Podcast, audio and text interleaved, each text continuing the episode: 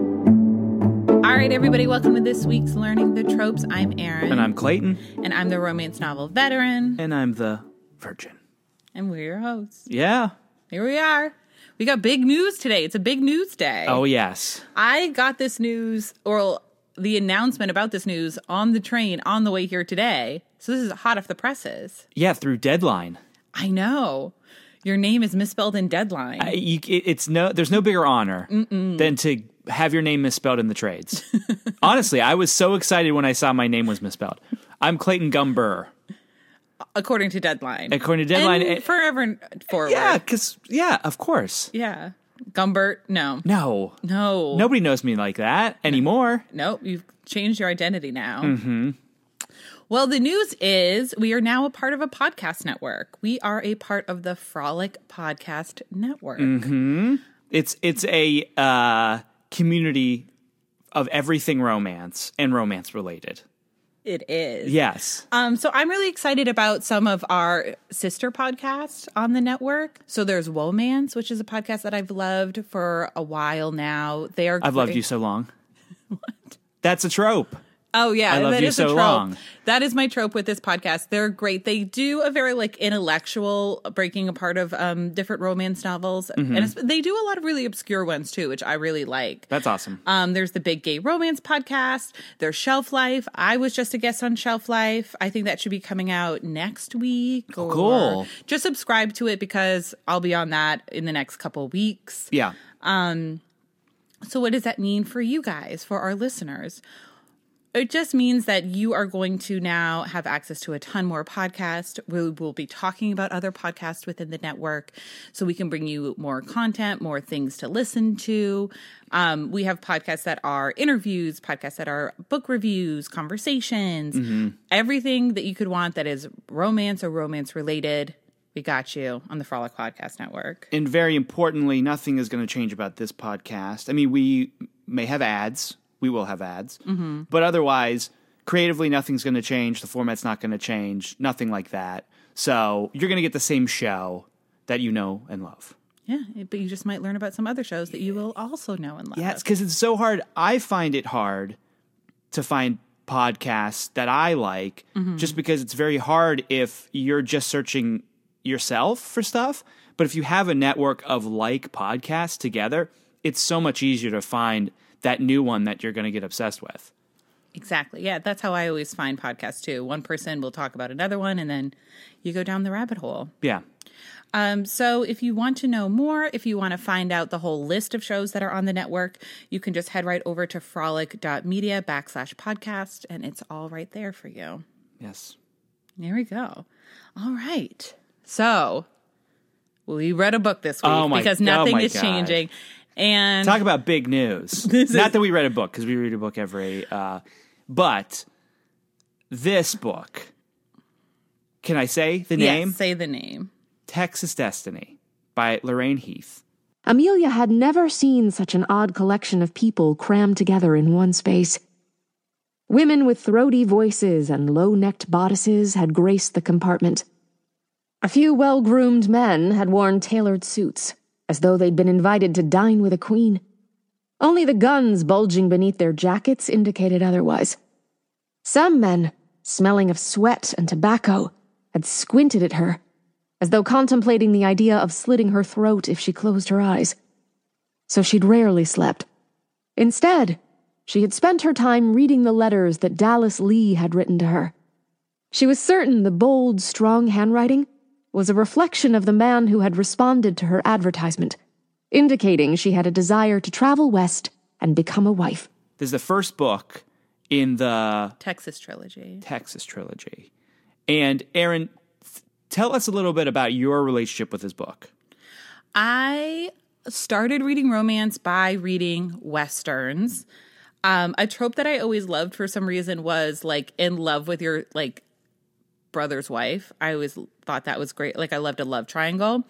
And I found the series and I've been obsessed with it forever. I have read this book probably like five or six times cover to cover. And then I come back and read little pieces here and there because Lorraine Heath is such a fantastic writer. You can jump in at any stage. Um, Yeah, so I've always loved it. And I always felt like this was one that was like so close to my id that I never really wanted to do it on the podcast because I was like, I feel like it's going to reveal too much about myself. But we wanted to do a Western. And I was like, if we're going to do a Western, why not just do the best Western? This is in my top five, definitely. Romance or all? R- romance. Top three, probably. wow. I loved this book. I couldn't get enough of this book. I loved Houston. I am Houston. That was my favorite thing. When I saw you last week, you were in the apartment. I was like, how are you liking Texas Destiny? And you just said, I'm Houston. Yeah, I am Houston. You're like, I just want to look at the sunset. yeah, I just want to be left alone. But then you don't really just want to be left alone because th- this book is so romantic. It's everything I want in a romance novel. But before we get into it, we gotta Treasure cover. judge a cover. So these three covers are in reverse order from how old they are. That makes sense because the one on the very far right is just that hat covered in flowers, Mm-hmm. which is from the book. I didn't realize that the hat would be that covered in flowers, but it's a hat covered in flowers that's from the book. Um, and then the second one, uh, going to the left, this is like an, the epitome of like a romance cover. I love this cover. Like, I honestly want all of these types of covers. I think these came out in 2004 was Mm-hmm. like the re-release. Like I want them framed because I'm obsessed with them. I think they're so like epitomized sort of like bodice ripper, like overdone romance. The Yeah, only his thing, shirt is off. yeah, her her dress bosom is coming is out. yeah, her bosom is coming out. you can only see. I guess the other side of the face is the side of the face that's all messed up for Mm-hmm. Houston. I love that cover. and then the one that I had on my Kindle was the more it's it's funny because you see, you seeing this evolution where you see the one in the middle which is the more the one that you would see Fabio on the cover, right? I mean that's the, you know, how everybody sees romance or at least used to. I think that's changing a lot.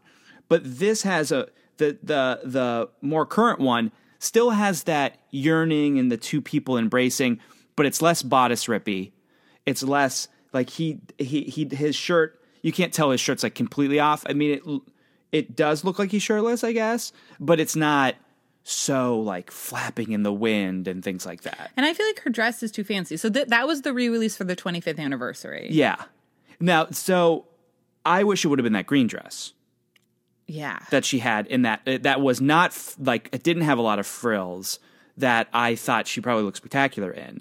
And then I mean it's like any of these we're not going to be able to see his scars. I mean his body's scarred, Mm-hmm. his face is scarred. You're not going to have that on the cover of the romance, but I mean I do, still think that all these covers save for maybe the hat one are great. Well, and the other one with the newest one is he has a beard, and we know he does not have a beard. He has a tiny mirror. Yes, and he he shaves shaves, every day. every day. Well, so I think a recurring segment uh, we need to start is like what the cartoon cover would be.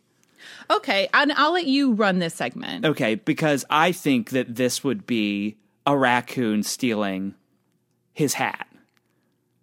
Because in this book, a raccoon stole his hat, and he says this to the, the her- heroine because she has a hat that she doesn't want to wear. Because, so I guess I'm going into explaining it. Well, I do. Before we get into it, I do want to say this is highly contentious. yeah, we'll get into this. All right, Clayton and I were out for drinks with another author, and we completely did like a 10 minute sidebar, and she was just watching us in arguing real about time, whether arguing about the hat. I think that Houston made up the story so that she could get rid of the hat without feeling guilty. how I read the text was that he had lost a hat to a raccoon in an embarrassing incident he never told anybody about. He felt close enough to her to share with her, Amelia, that a raccoon stole his hat, and if she didn't like the stupid hat that his brother gave her, then leave it, and a quote unquote raccoon would steal it. That was my interpretation of the text. Do, should we read the text? You can if you want, or we can uh, have people debate this because I think that's. I mean, I think that's better. What do you, if you do you think that Houston just made up the whole story for Amelia because he? All right, first, what is this book about? Okay, because we're it's getting about a into it. raccoon stealing a hat. That's what I took from it. It's a story about a lovely raccoon and a hat it falls in love That's the inciting. Yeah, absolutely. The third book is about the raccoon and the hat, right? with. Yep. So Amelia is a uh, mail order bride. This is very this was very common back in the old west. So she was writing letters to Dallas, who uh, is the brother of Houston. Dallas broke his leg trying to uh, uh, Break a Mustang. break a Mustang. So he can't make the journey to pick her up. So he says, Houston, go pick her up and make sure she knows that you're not Dallas, whatever. So Amelia shows up. Houston's there. He's got his cap over his face because he is disfigured from the war. Part of his, he, um, l- like lost part of his face. Also, he's scarred on his body too, and he's very self conscious about it. So he tries to hide in shadows a lot. So she meets up with him, and they start kind of falling in love. And you see, it, it's it was really interesting. I mean, we're getting into talking about this book a little bit more, but um, they slowly fall in love by the time they get back to Dallas's uh, ranch, which he has like a lot, a lot of land, he's super successful. And it's like a three week long journey. Yeah, so it's three weeks long. They're getting closer. They go through a lot, a lot of stuff, and by the time they get there, Houston's like, "Well, I can't. You know, like it doesn't matter that we're in love. Like I can't do this." Dallas, like you pledge yourself to Dallas, and she's like, "I pledge myself to Dallas." So they they get together they actually do get married, but then stuff happens so that obviously the two lovers actually end up together. You know, Houston and uh, Amelia. But eh, there's so much more to it than that. I'm trying not to say Houston I know it's because- very hard because we're New Yorkers. because we're New Yorkers and Houston is a big street in uh, used to live off of Houston. yeah, Soho is south of Houston, and NoHo is north of Houston. Mm-hmm. So I used to live off. I was in Soho, um, and I used to live on Houston. So it's very hard for me not to say Houston, I know Houston. but Uh, it's Houston. yeah, 'cause it's named after the city. Yes. So I mean, that's just broad strokes. Mm-hmm. Now I have copious notes on this book. Let's get into it. Let's just do it. Yeah, because I loved pretty much every scene in this book. And my first note was I'm Houston. Houston, see, I did it. You I did am it Houston. immediately. I'm Houston. Um, and then my second note is a raccoon stole his hat with two uh, exclamation points. I mean, you can keep saying it, but I reread the scene because I was like, am I wrong? No. okay, He- You, you reread the scene, and what did you interpret from that? So the whole scene is from Amelia's point of view. Okay. You're not in Houston's mind. okay, So Houston says she's going to wash up in the stream. Mm-hmm. And Houston, out of nowhere, says, Hey, you know, one time I had a hat and I left it and a raccoon came and stole it, you know, just so you know. And she's like, Oh, good. Thanks for the story or whatever. So she walks. she did. well, thanks for great story, bro. No, she's very sweet about it because Amelia is So the sweet. sweetest and the nicest. She goes to the river and she looks in the river and she sees her ridiculous hat with like a bobbing bird on it. It's ridiculous. that Dallas made for her to wear so that Houston would recognize her. or that Dallas would recognize her because yeah. they hadn't never seen each other. And so Houston, and so she looks in the water, she sees her hat, how ridiculous it is. And then she's like, wait, every single time I've ever talked to Houston, he's either been like telling me pertinent information or answering a question I asked him specifically. This is the first time he's volunteered a story. So then she goes back to him and says, hey, were you making that up? Like that story? And he's like, you know, it could have happened though. Like raccoons could take it. And then so she goes back and she leaves it by the water and she goes over back to him and says, I left it. He gives her the hat he bought Austin. Yeah. And then she says, Do you think a raccoon will really take it? And he said, I don't know, eventually, probably. I mean, okay, I, I I think this this is something that we have to take to the audience. What? Mm-hmm. How did you interpret it? Yes. Okay, but anyway, that was a great. Oh, That I was like a that great you scene. keep saying, and Houston was embarrassed, and Houston was embarrassed. We were never in Houston's mind. Okay. You assigned him in being embarrassed. I feel like since I'm him, that I could think like how would he react to a raccoon stealing his hat when they meet at the train station.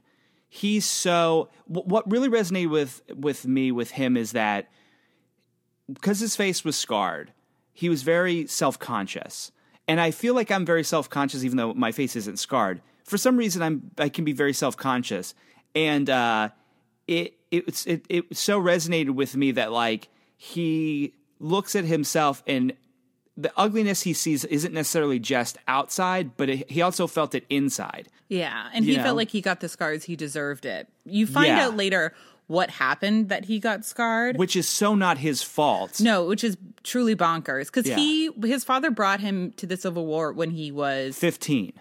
no he was twelve and Dallas was fifteen. Oh, that's right. He was 12. he was fifteen when it, the accident happened. That's right, that's Or right. Not his war, but like when the, when the his injury happened. Yeah. Um, I loved the scene where like the little kids come up and like poke him. Yes, and this he is at the train station. Uh-huh. Yeah, and he thinks that the kids are going to be making fun of his face or something, and they don't. They just think he's a bank robber because he's just like in the shadows. Mm-hmm. They're like, "Why are you in the shadows? Are you trying to steal something?" Yeah, yeah. So then they meet, and the first thing th- she thinks of him is that this is the man that's going to be my Yeah. husband. Guess what? He is. He is. Immediately they have such an interesting dynamic where she's uh, she's always very positive and he is taciturn but then he turns very slowly towards her kind of light and it's so nice to see that you know and then there's the scene when they're traveling like the tent scene was a great scene Yeah. Should we go to the tent scene? Because in the she falls asleep accidentally. He watches her sleep, which is like a bit creepy, but whatever. We love it because we love Houston. Mm-hmm. Yeah. And then he convinces her to buy all the dresses. Yeah. Oh, that's right. It, but which we find out, he says Dallas wanted you because she brings nothing. She Mm-hmm. He brings doesn't have anything. yeah, she doesn't have anything, so she brings almost nothing. And her story is very tragic as well. Mm-hmm. Her backstory is very tragic. That's why she wants to become a wife and start a family and stuff because she's got nobody. Yeah. But he takes her to this dress place and is like, five outfits, make them real nice. Probably even, was that five? Was it five outfits? It was a lot. Yeah. And she's like, I can't take it. He's like, No, Dallas wants you to have these, wants Mm-hmm. you to have these. Turns out Dallas didn't pay for those. He didn't want that. It was it was uh, Houston trying to do something nice for her, mm-hmm. which we don't find out until like the way end. Which did you have an inkling that that was him, or did you? Yeah. Okay, Because you're also you hear him saying like, "Why doesn't she have anything? All Yeah. she has is this little carpet bag." Yeah. She puts on this green dress that is has real no frills at all. He is just like stunned by it. She looks so gorgeous in it. But then yeah, they're s- they're sleeping and he's sleeping out by the fire and she's got a tent. And he's just like watching. He's just watching and he can see the outline through the tent. And so he sees her brushing her hair a hundred times like you got to. So I got long hair, so I brush it a hundred. You got you do you do the hundred brushes, right? Well, if you get a Mason Pearson brush, that's what you're supposed to do if you have like boar's hair. Because then what you're doing is you're contributing. What? like if I, my hair is like a boar? No, the boar's hair brush. Oh, okay. And then you are getting the oils from your scalp all the way down your hair because if you can't shampoo your hair every day, that's a way to like keep it clean and keep it looking good. What kind of brush? There, well, any Boar's hair brush, but a Mason Pearson brush, those are the best ones. I've always wanted one, but they're expensive. Oh, so you don't have one? No, they're $150 every Christmas. I think maybe this will be the year, but so far no Helgo. Link in the show notes. yeah, let's put a link in the show notes for Yeah. producer Patty. Exactly. So she brushes her hair, but then he can see her like undress. And he feels bad about doing it, but he can't look away. So then later, when they're outside and they see, uh, she sees a moth inside her tent while the light is on, she says, Oh, I can see the moth. And then she puts two and two together and looks at him and she's like you were you you've watched me and he's mortified and i'm like oh i'm so invested in this relationship so i'm like oh she's gonna think he's a creep this is it it's over or they're gonna be she's gonna be mad at him for a week or something and then she says well get in there get in there and change and i was like oh this is great so he gets in there and he starts changing and then she looks away because she can't go through with it but i just love that scene because it did so it showed so much of who she was and just their dynamic because yeah it was creepy i understand that it was a creepy thing but he is a guy who's like lovelorn talk about fresh, fresh scent of pining hero And he was in love with Amelia f- when he saw her on the train. immediately. Yeah. And it's just it's so heartbreaking. I mean, what did you think? Because you love a pine, you love a piner I think that's why I love this book so much. because he pines so much, and there are like reasons why he can't be with her. She is gonna marry Dallas. That's his brother. He made a vow. I'm going to get her to Dallas, and you know I'm not gonna. I can't get in the way of this. And also, he isn't a world beater like Dallas wants to be. He lives off a, uh, in a little small cabin. He likes to uh, train horses. He's not trying to build a town to bring more women. He just wants to be left alone. Uh, that's what he says. But he doesn't really want to be left alone. He wants to be left alone by everybody except for the right person, which is Amelia. But yeah, the pining I was super into. Yeah, because he just keeps reminding himself, like, she's Dallas. And he also has such low self esteem that he keeps thinking, like, well, Dallas is the best of men. Like, he loves Dallas so much that he's like, I want her to have the best, and Dallas is the best. Yeah. Yeah, so their journey, they end up coming upon like a little cabin, and she meets another woman who was like a heart and hand woman, is which is what they call mail order brides, and she's like having a great time being a mail order bride. Yeah. And so we run into one of your favorite tropes Only one bed. only one bed. And this was because they haven't kissed yet at this stage. And this is really when I thought that there was going to be some making out the Mm-hmm. first time I read this book. Because they stay at this cabin that Houston knows the people, and there's only one bed, and they just agree to like sleep in the same bed, but, But not they touch have- each other. a bundle board between them, mm-hmm. which is what a wooden board that just will separate the man and the woman, so they are not able to do anything but hump a board. How many thi- how many people do you think humped a board? Thinking it was another person. Well, just because they were like, we can't actually touch each other, but this board is here, so let's just hump the board. It's like it would be like one step removed from dry humping. board humping. board humping. It's got to have happened, right? There's sure it's got to be a happened. guy who was in bed with a woman back in these days and was like humping the board. Why wouldn't you just get out of bed and walk around to the other side?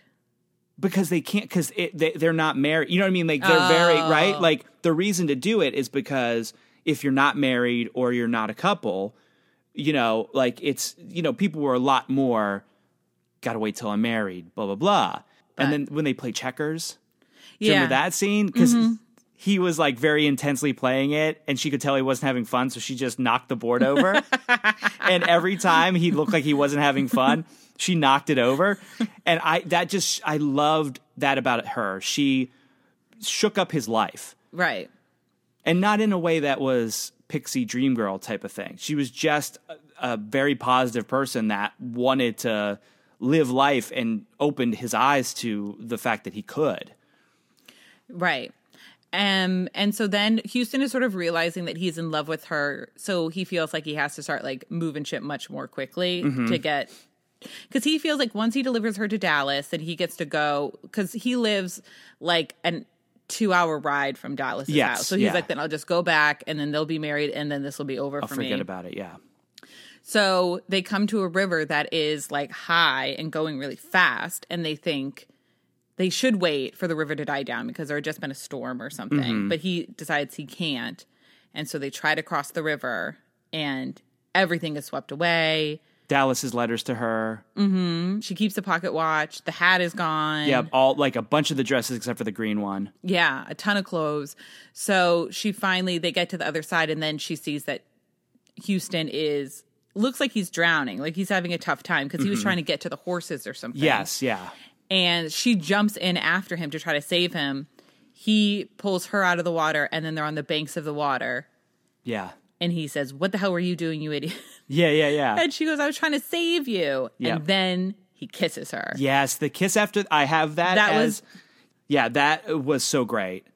Yeah, because the thing about this book, not not a lot of sex No. at all, None until like the end. none till the end, but passionate kisses, which were so were so much better than them boning down at any point, Right. Because I kept waiting for it, and it didn't happen, and I was like, okay, good. I'm glad. I'm gl- I'm glad they did not have sex before they were married.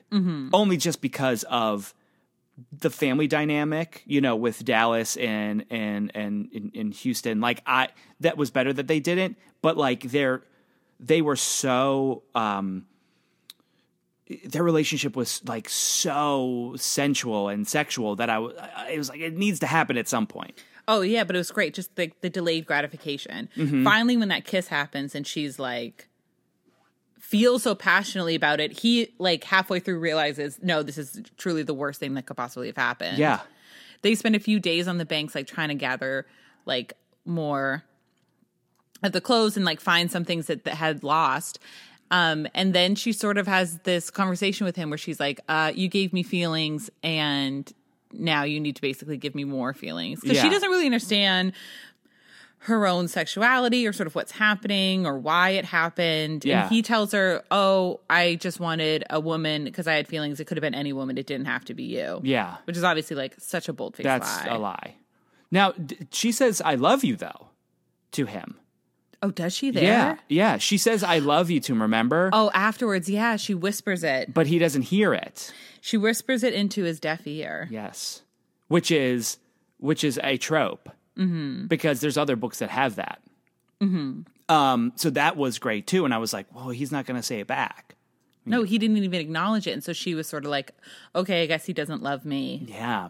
So that's sort of why she felt like she could walk away. Absolutely. And then they spend a little time, like he finds these horses that he wants to take with him. Well, eh, what I loved about that, because so much about the story is about like dreams and fulfilling your dreams and being a part of someone's dreams. And, you know, and they repeat that a lot. Dallas basically wants to become like a very powerful man. He wants to have a city where he lives, he wants to be in charge of the city. And Houston wants something very simple. He just wants to like sort of train horses. Yes. So then when Amelia see when the horses come by and Amelia knows like if I wasn't here you would be trying to capture those horses cuz that's what he does. He like breaks mustangs. Yeah.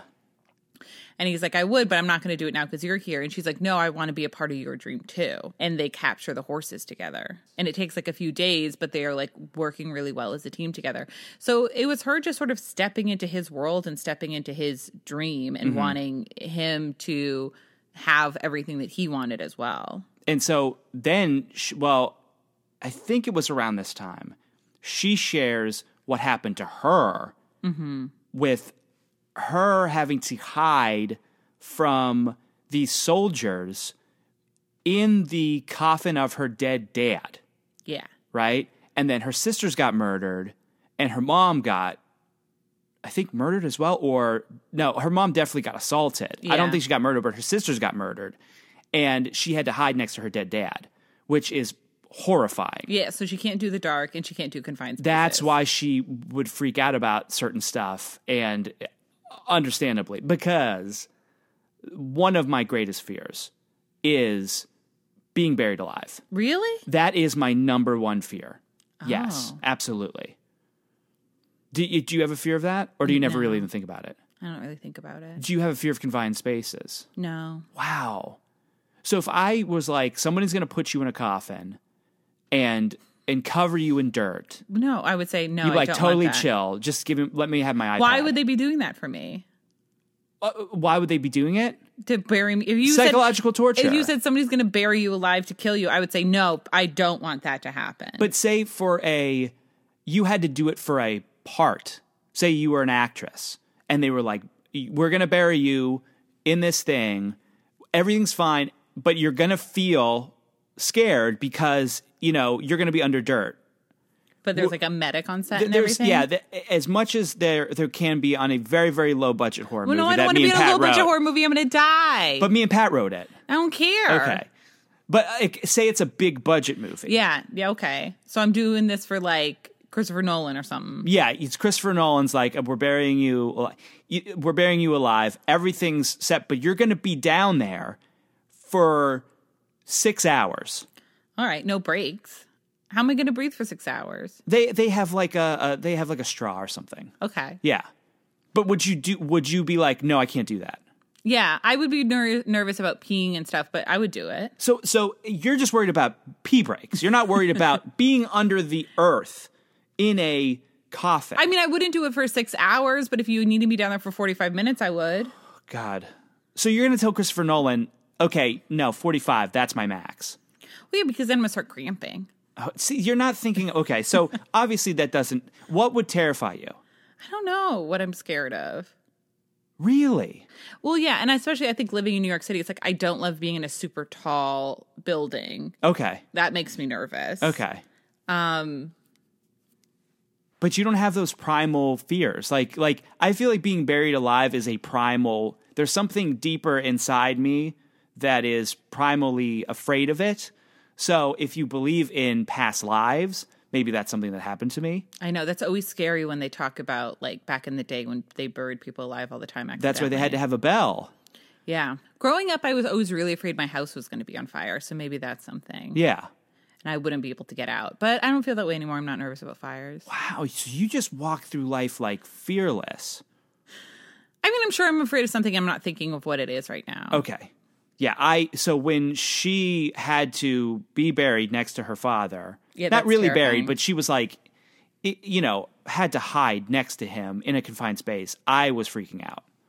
Like Yeah. right now, it makes me anxious.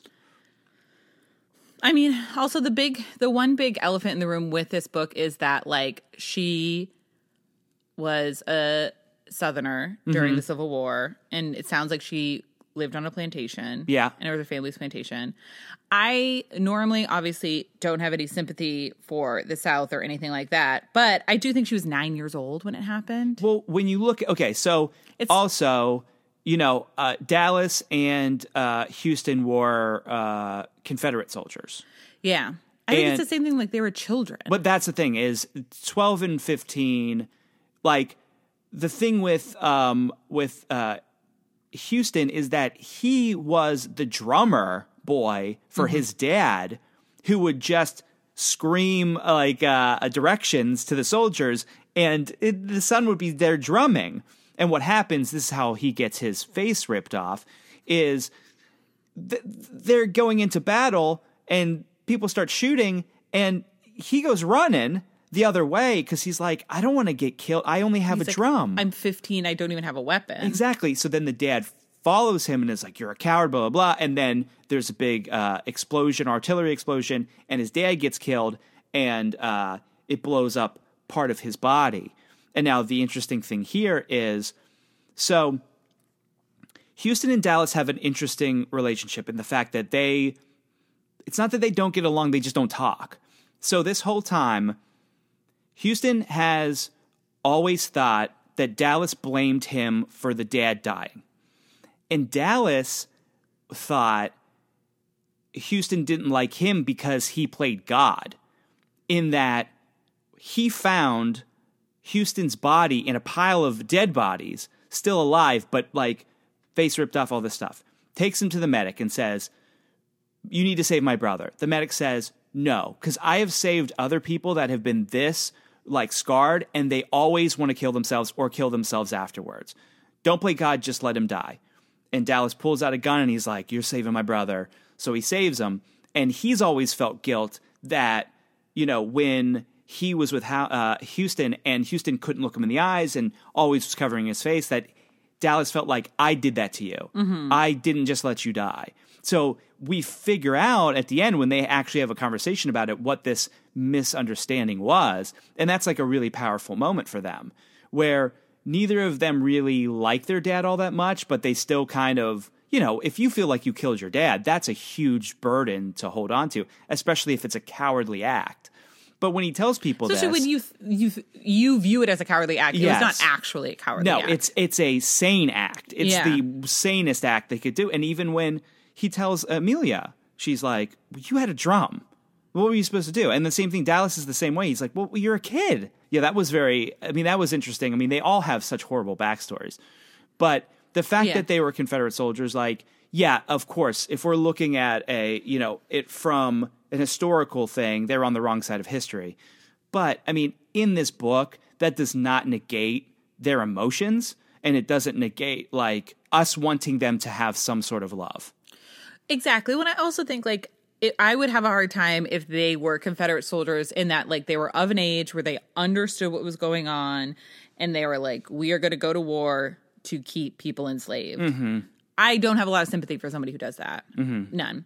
But I think for this, it's like if Amelia was nine and that was just her family, Yeah. you don't have a choice in your family. And if they were young boys, Yeah. following their father who seemed like an asshole and they kind of all agree their father was an asshole and did Yeah. the wrong thing, then I'm like, you know, it's not great. I don't love it, but I'm not going to be like, you know, completely discount them. Yeah, this th- I don't think that this makes this book unreadable in any way. Right. Like, were these, like, you know, I think it's like no Nazis, no Confederate soldiers, but I think this is like the one that sk- slides under the door. Gosh, there's there's so much. What's the next more. on your list? I mean, I love what sort of you're pulling out. So they get the Mustangs and then they um, arrive at Dallas. They arrive and so she meets Dallas. Dallas is very handsome. Yeah, he's a looker. He's a looker. He's gorgeous. He's a And- big mustache, which normally I don't love, but on Dallas, I love it. Yeah.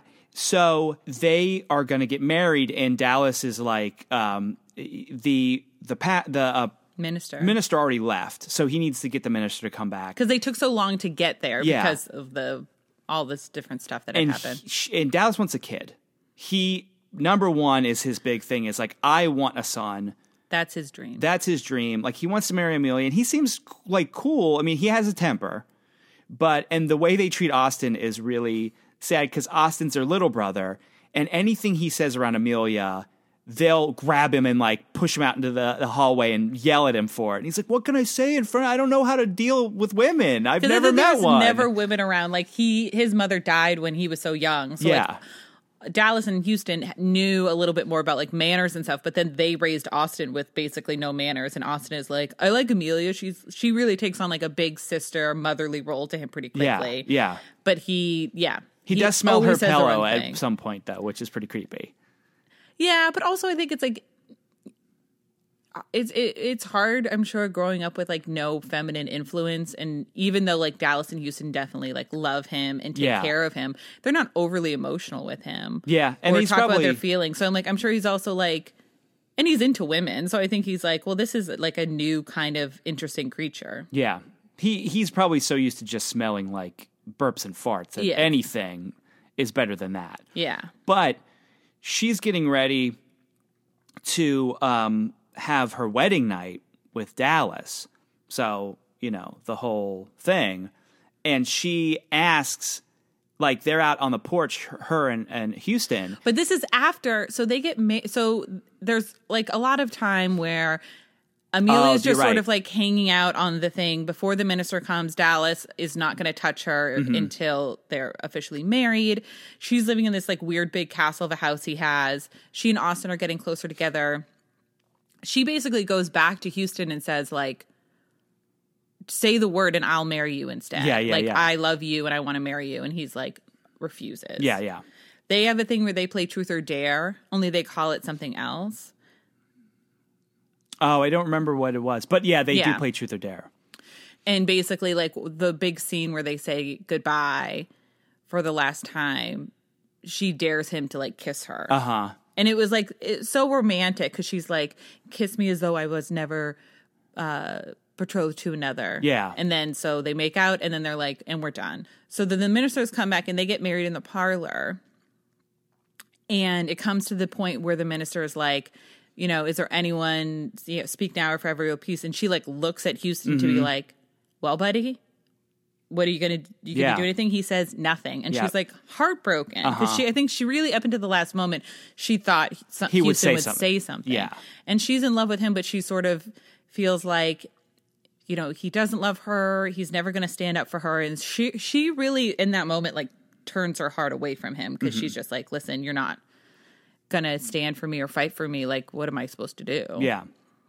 But Then they have the conversation on the porch where she asks uh, his advice on having sex for the first time, which is so painful if you're Houston, you know, because she says, I, you know, I look at you as a close friend. because she And- really doesn't have any friends. Yeah, she doesn't. And they bonded so much on this trip that she says, "Do you have any advice or whatever?" And he he says like, "Oh, well, at the whorehouse they don't make Dallas pay, so you'll be in good shape." and they make me pay double. yeah, they make me pay double. But then they do go to the whorehouse. Well, no, and then she says Dallas is going to give you the best of him, and like, Yeah. he'll be happy with you, and don't worry. Yeah, I know. I just, ugh. Houston. I know. But then there, there is that scene where he takes Austin to the to the. Uh, Oh yeah, Austin's whorehouse. pumped as fuck because he's gonna go to a whorehouse for the first time. And Yeah. he's like, "What's gonna happen?" Yep, yep. He's like, yeah, he's like jumping around, and he's like, oh, is that is that it? Is that it? Oh, wow, wow. Um, and and and and Houston's just like demoralized. He doesn't want to do it, and they, I don't think either of them end up fucking, right? No, so Houston goes to like the woman that he kind of always visited, and she's sort of like, eh, "You're She's- not into it, are you?" And he's like, "I'm not into it." Yeah, she seems like no offense to sex workers, Mm-hmm. but like she she was not Amelia. No. He realized what he had settled for for so long, and not even in appearance or anything, just in the transactional nature of Mm-hmm. the the sex. Where with Amelia, it's so much deeper and, and something different. Yeah, even just kissing her. Yeah, And then he goes downstairs, and then Austin meets him downstairs, and is like, "Yeah, it wasn't really how I thought it was gonna be," and so then I didn't do I anything didn't do it either. either. Yeah. And then Houston's like, "Yeah, well, it's gonna," and he talks to him, and he says, "Like, you know, it's gonna be different when it's with a woman that you love." And Yeah. he asked, "Do you love anybody?" Yeah. And Houston says, Once I did, but she got married. And Austin is like, Bitch, you're talking about Amelia. Yeah, yeah, yeah, yeah. He's like. He's like, You only know one woman, and I know her too. then we have the horse thieves. Well, Houston is like, I do love her. So he runs back because he's like, Now I'm going to try to claim her. And all hell has Mm-hmm. Oh, broken yes. loose. Yeah, because they came and they stole the horses and they stole Amelia. Mm-hmm. And then he does, uh, he shows he's not a coward, or at least in his eyes. He saves Amelia and he stops to make sure that she doesn't get killed. And then he gets shot. Yeah. The horsies have her. He and Dallas have to work together to try to get her back. Uh Uh-huh. huh. He goes into the camp, pretends he's just like an evil person because his Smo- face is all smooth move. Yeah. They steal a horse and he's on a horse with Amelia and they're chasing and shooting at him. So he decides, I'm going to be a distraction. I'll jump off the horse. They'll come kill me and you'll be able to go. Cool action move. And he whispers into her ear, I love you. I love you. And then he jumps off the horse and she's sort of like, What the fuck, man? Yeah. Yeah, we were getting away. I think this everything was good. Yeah. Mm-hmm. But it was something he definitely needed to prove to himself. Um, so they do end up shooting him, but they don't kill him. They don't kill and him. they collect the body, and then she, Dallas, and Houston go back to Houston's house. She nurses Houston back to health, and then she walks away because she's still pissed at him. Yeah. because she was like, "That was a fucked up, weird thing for you to do to say that you loved me and then try to die." Mm-hmm. And also, I just got married to your brother. I gave you ample opportunity to, Yeah. you know, not to choose me instead, and you didn't. And now I feel like, you know, because she takes it seriously that now she's married to Dallas, and also like she and Dallas get along really well. Yeah. it's not like he's a bad person. Like. I think she can see herself loving Dallas and she can That's- see having a good life with Dallas. And that's the thing about this book I love is that her life would have been fine with Dallas, mm-hmm. but it wouldn't have been passionate. It wouldn't have been a romance novel level, like romance. And that's the difference is like you can go the safe route if you want to, but it might not be as fulfilling as the harder path with somebody that you truly love. Yeah. And so Amelia has left her big mirror at Houston's house when she moves back in with Dallas. And, you know, Houston is sort of realizing what he's done and and everything. I think the thing that was great with Houston is very early on in the novel, Amelia is like, Houston's sexy. I'm into him. She very quickly does not give a shit about his scars. Like she never No. really pays attention to it. But he uses that very tiny mirror because he doesn't want to see the rest of his Yeah, face. he doesn't want to see his old when face he when shaves. he shaves. Yeah. but she even says at a certain stage she's like you know for a long time i would look at his face and i would think oh what would his face look like if it was whole but now i love him and i'd never think of that i think that's just his face and that's the face of the man i love houston needs to also come to that himself like the thing that is keeping houston from amelia it's like yeah she's set to marry his brother and all these other things but at the end of the day it's like he just doesn't feel like he's worthy of love Yeah. so then um he looks into the mirror and then he goes up to Dallas's house and talks to Dallas and confesses to Dallas that he's been in love with Amelia the whole time and that if like Dallas will consent for an annulment. Because they haven't bumped uglies. Well they he says to him like I'll wait a whole month to make sure she's not pregnant with your child and then we'll get married and Dallas is like mm, we've never fucked because you know horse thieves Yeah, and horse- things uh, keep yeah, happening. exactly. And he's like, also, Dallas is not going to like have sex with a woman who isn't like into it. And I think Amelia was never particularly into it. yeah. So Houston finally says, like, I want you to be a part of my dream. Yeah.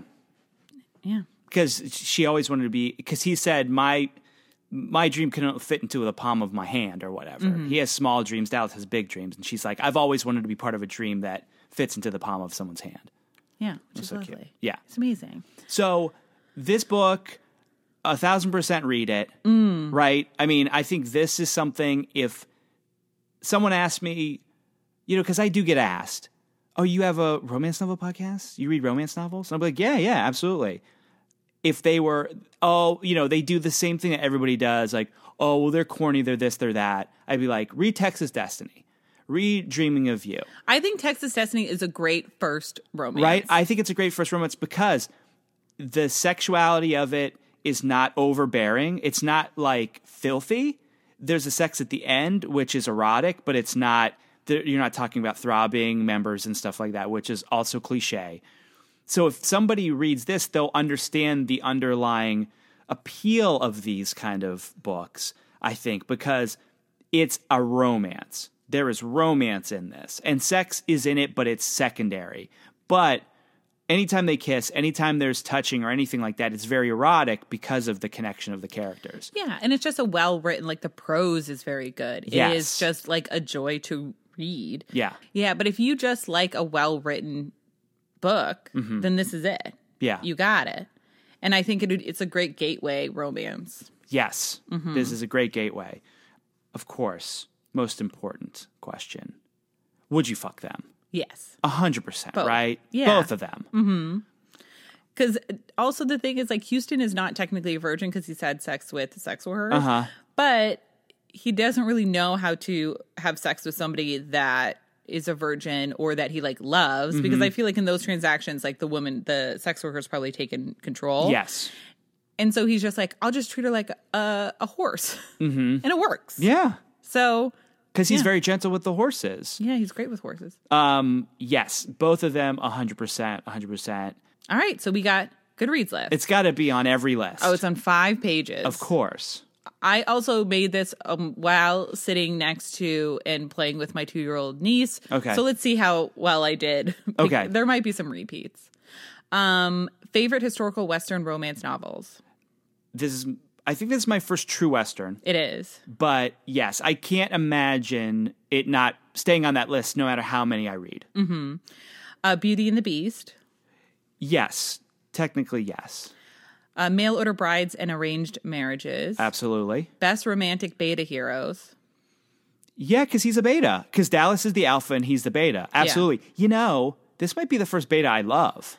You love Houston. I love Houston. Yeah. I do. I love him. Mm-hmm. Yeah. Scars are sexy. Books with imperfect, disfigured, disabled heroes. Yes, he has scars. Uh, favorite historical romance novels. Yeah. I mean, this is one of your favorite. This is one of my favorite romance novels that we've stop. done. Full stop. Yeah, absolutely. So it would be Dreaming of You. This, and then what would the other one be? That's, a g- I mean, I really like Slow Heat. Yeah, Slow Heat. Yeah, Yeah. there you go. Um, deaf, mute, speechless. Um, I mean, he's got the hearing problem. Deaf in one ear. Yeah. Uh, best fiction with disfigured, disabled leads. Yeah. Tortured heroes of historical romance. Oh, he's tortured. Save a horse, ride a cowboy. Yes. Uh, tear jerker romance novels that jerked the tears right out of you. Yeah.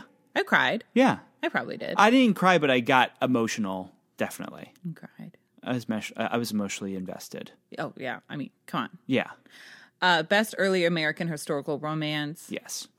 King of the Betas. Best beta romance hero, male female. I would say, yeah. Best Western Civil War romance.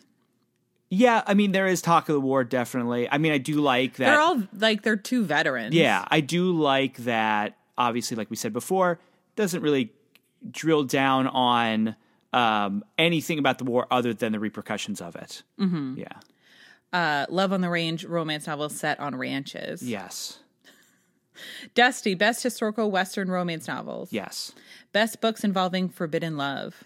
Yeah. I love. I love that dynamic of, you know, like you were saying, my my brother's wife or my what. uh, Like, there's just because that is it's the familiar bond versus those bonds that you create outside of family that what's going to win.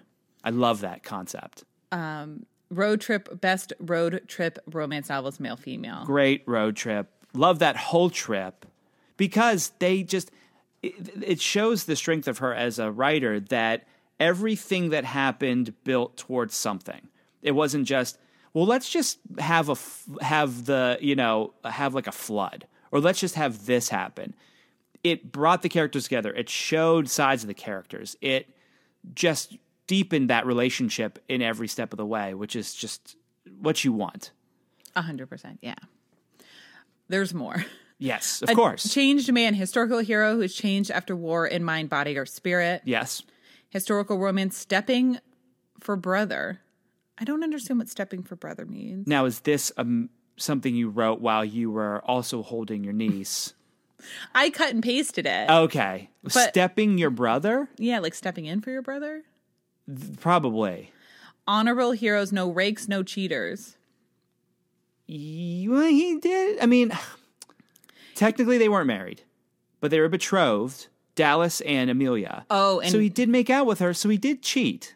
yeah, Amelia cheated. She cheated, and, and he, I mean, uh, he didn't cheat, but she did. But, you know, yeah, so it can't be on that list. no.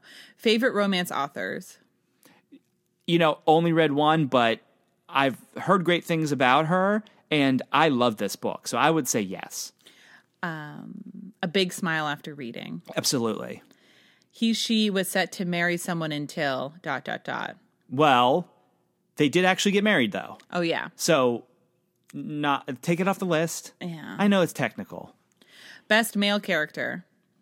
Yeah, I, he's up there. I mean, he's up there in the beta. I could never say he's, you know, he's no Derek Craven obviously. It's hard to yeah. there it's apples oranges. So if we're doing alpha list and beta list, you've got you know Derek up there, and then you've got uh, Houston next to him in a different list. Okay. That's how I think. So I'll I'll have to rank if I there's any betas I like, they're going to be always uh, you know um, compared to Houston. Same way I compare everybody to Derek Craven. Right. Yeah. So now you have like the alpha prototype and, now a beta prototype. This is great. Yeah. This is why we do this podcast, so I can have this these lists. You love lists. Yes. You love ranking. I do love ranking. Emotionally gripping romance novels. Yes. Historical romance, stealing my siblings betrothed. Yeah. Straight up wife though. They got married. Yes. Bodyguards, protectors, travel escorts. Mm-hmm. Romance books where the heroes are not super possessive, controlling multi-billionaire alpha, ho- alpha holes with 50-foot penises and disturbing tendency towards stalkerish behavior. That's true.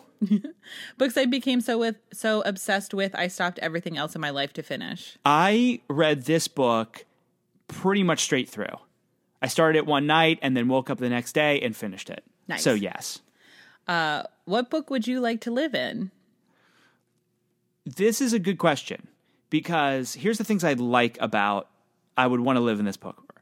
Wide open spaces, quiet, horses. I love wild horses, really into that. I would love the the Houston type life. Uh, cons, too much dirt and dust. I gotta wash like I actually haven't washed my face today and it's driving me nuts. Yeah, you Like- should wash your face every day. Yeah, I, I well, the only reason because I came from from Queen. Like I, I was staying with somebody, so I, I didn't. I Oh. was going to, but then I didn't get a chance to. Whatever. But it's driving me nuts. So I couldn't deal. I, you know, I couldn't deal with the the the, the Texas dirt and dust and not being able to like bathe every day. Houston does like give her warm water every day the entire time they're traveling. But he doesn't, no, you're right. right? So like, what do you think? Would you be able to live in that time? No, Is this- Oh. it's- it seems very difficult. okay. You, you wouldn't want to live in that kind of atmosphere. No, I mean, no, I like like the Wild West and stuff. I do think it would be fun, but it's like anytime you go back in time as a woman, it's like just I- awful. Exactly. There's no. I mean, you wouldn't come back to this time. No, Like you're gonna have to go way into the future for you to be like, oh yeah, this is a good time. hopefully. Hopefully, Um, best historical romances where the quiet, unusual girl gets the guy, I don't think she's unusual or quiet, or quiet. So, take it out the list. head over heels, heroes who fall first and hard for their romance novels, Oh, for their yes. heroines He fell so hard. Uh, immediately. yes. All right, that's all. I mean, that's not all of them. There were a lot more, but it was sort of redundant. Yeah. What are your tropes? This is going to be great. Oh my gosh. Ma- Bucking. buck buck me. Buck, Buck for me. Um, mail order bride. Let me shave you. This is a trope that I realized I love. So she shaves, Amelia shaves Houston, and I love it. I want more shaving. There's something intimate about it. Let me groom you. Um, also, the trusting of somebody with a sharp object near your face and neck is a very intimate act. So there's something very romantic, and I think this goes back to if you ever saw the movie Phenomenon, where Yeah. where uh, John Travolta gets shaved uh, by Kira Sedgwick. Kira Sedgwick. Very erotic, sexy scene that when I was a kid, I watched it and didn't realize why I was so turned on by it because there's no boobs. um, but I think I've always had that thing of like, yeah, I want somebody to shave me. That's why I have the big beard. I'm just waiting. Yeah. Yeah. Well, That's how I'll know you have a girlfriend. You'll When- show up freshly shaven. I'll be like, Completely c- clean shaven. Yeah. Yeah. A raccoon stole my hat, ugh, of course. yeah.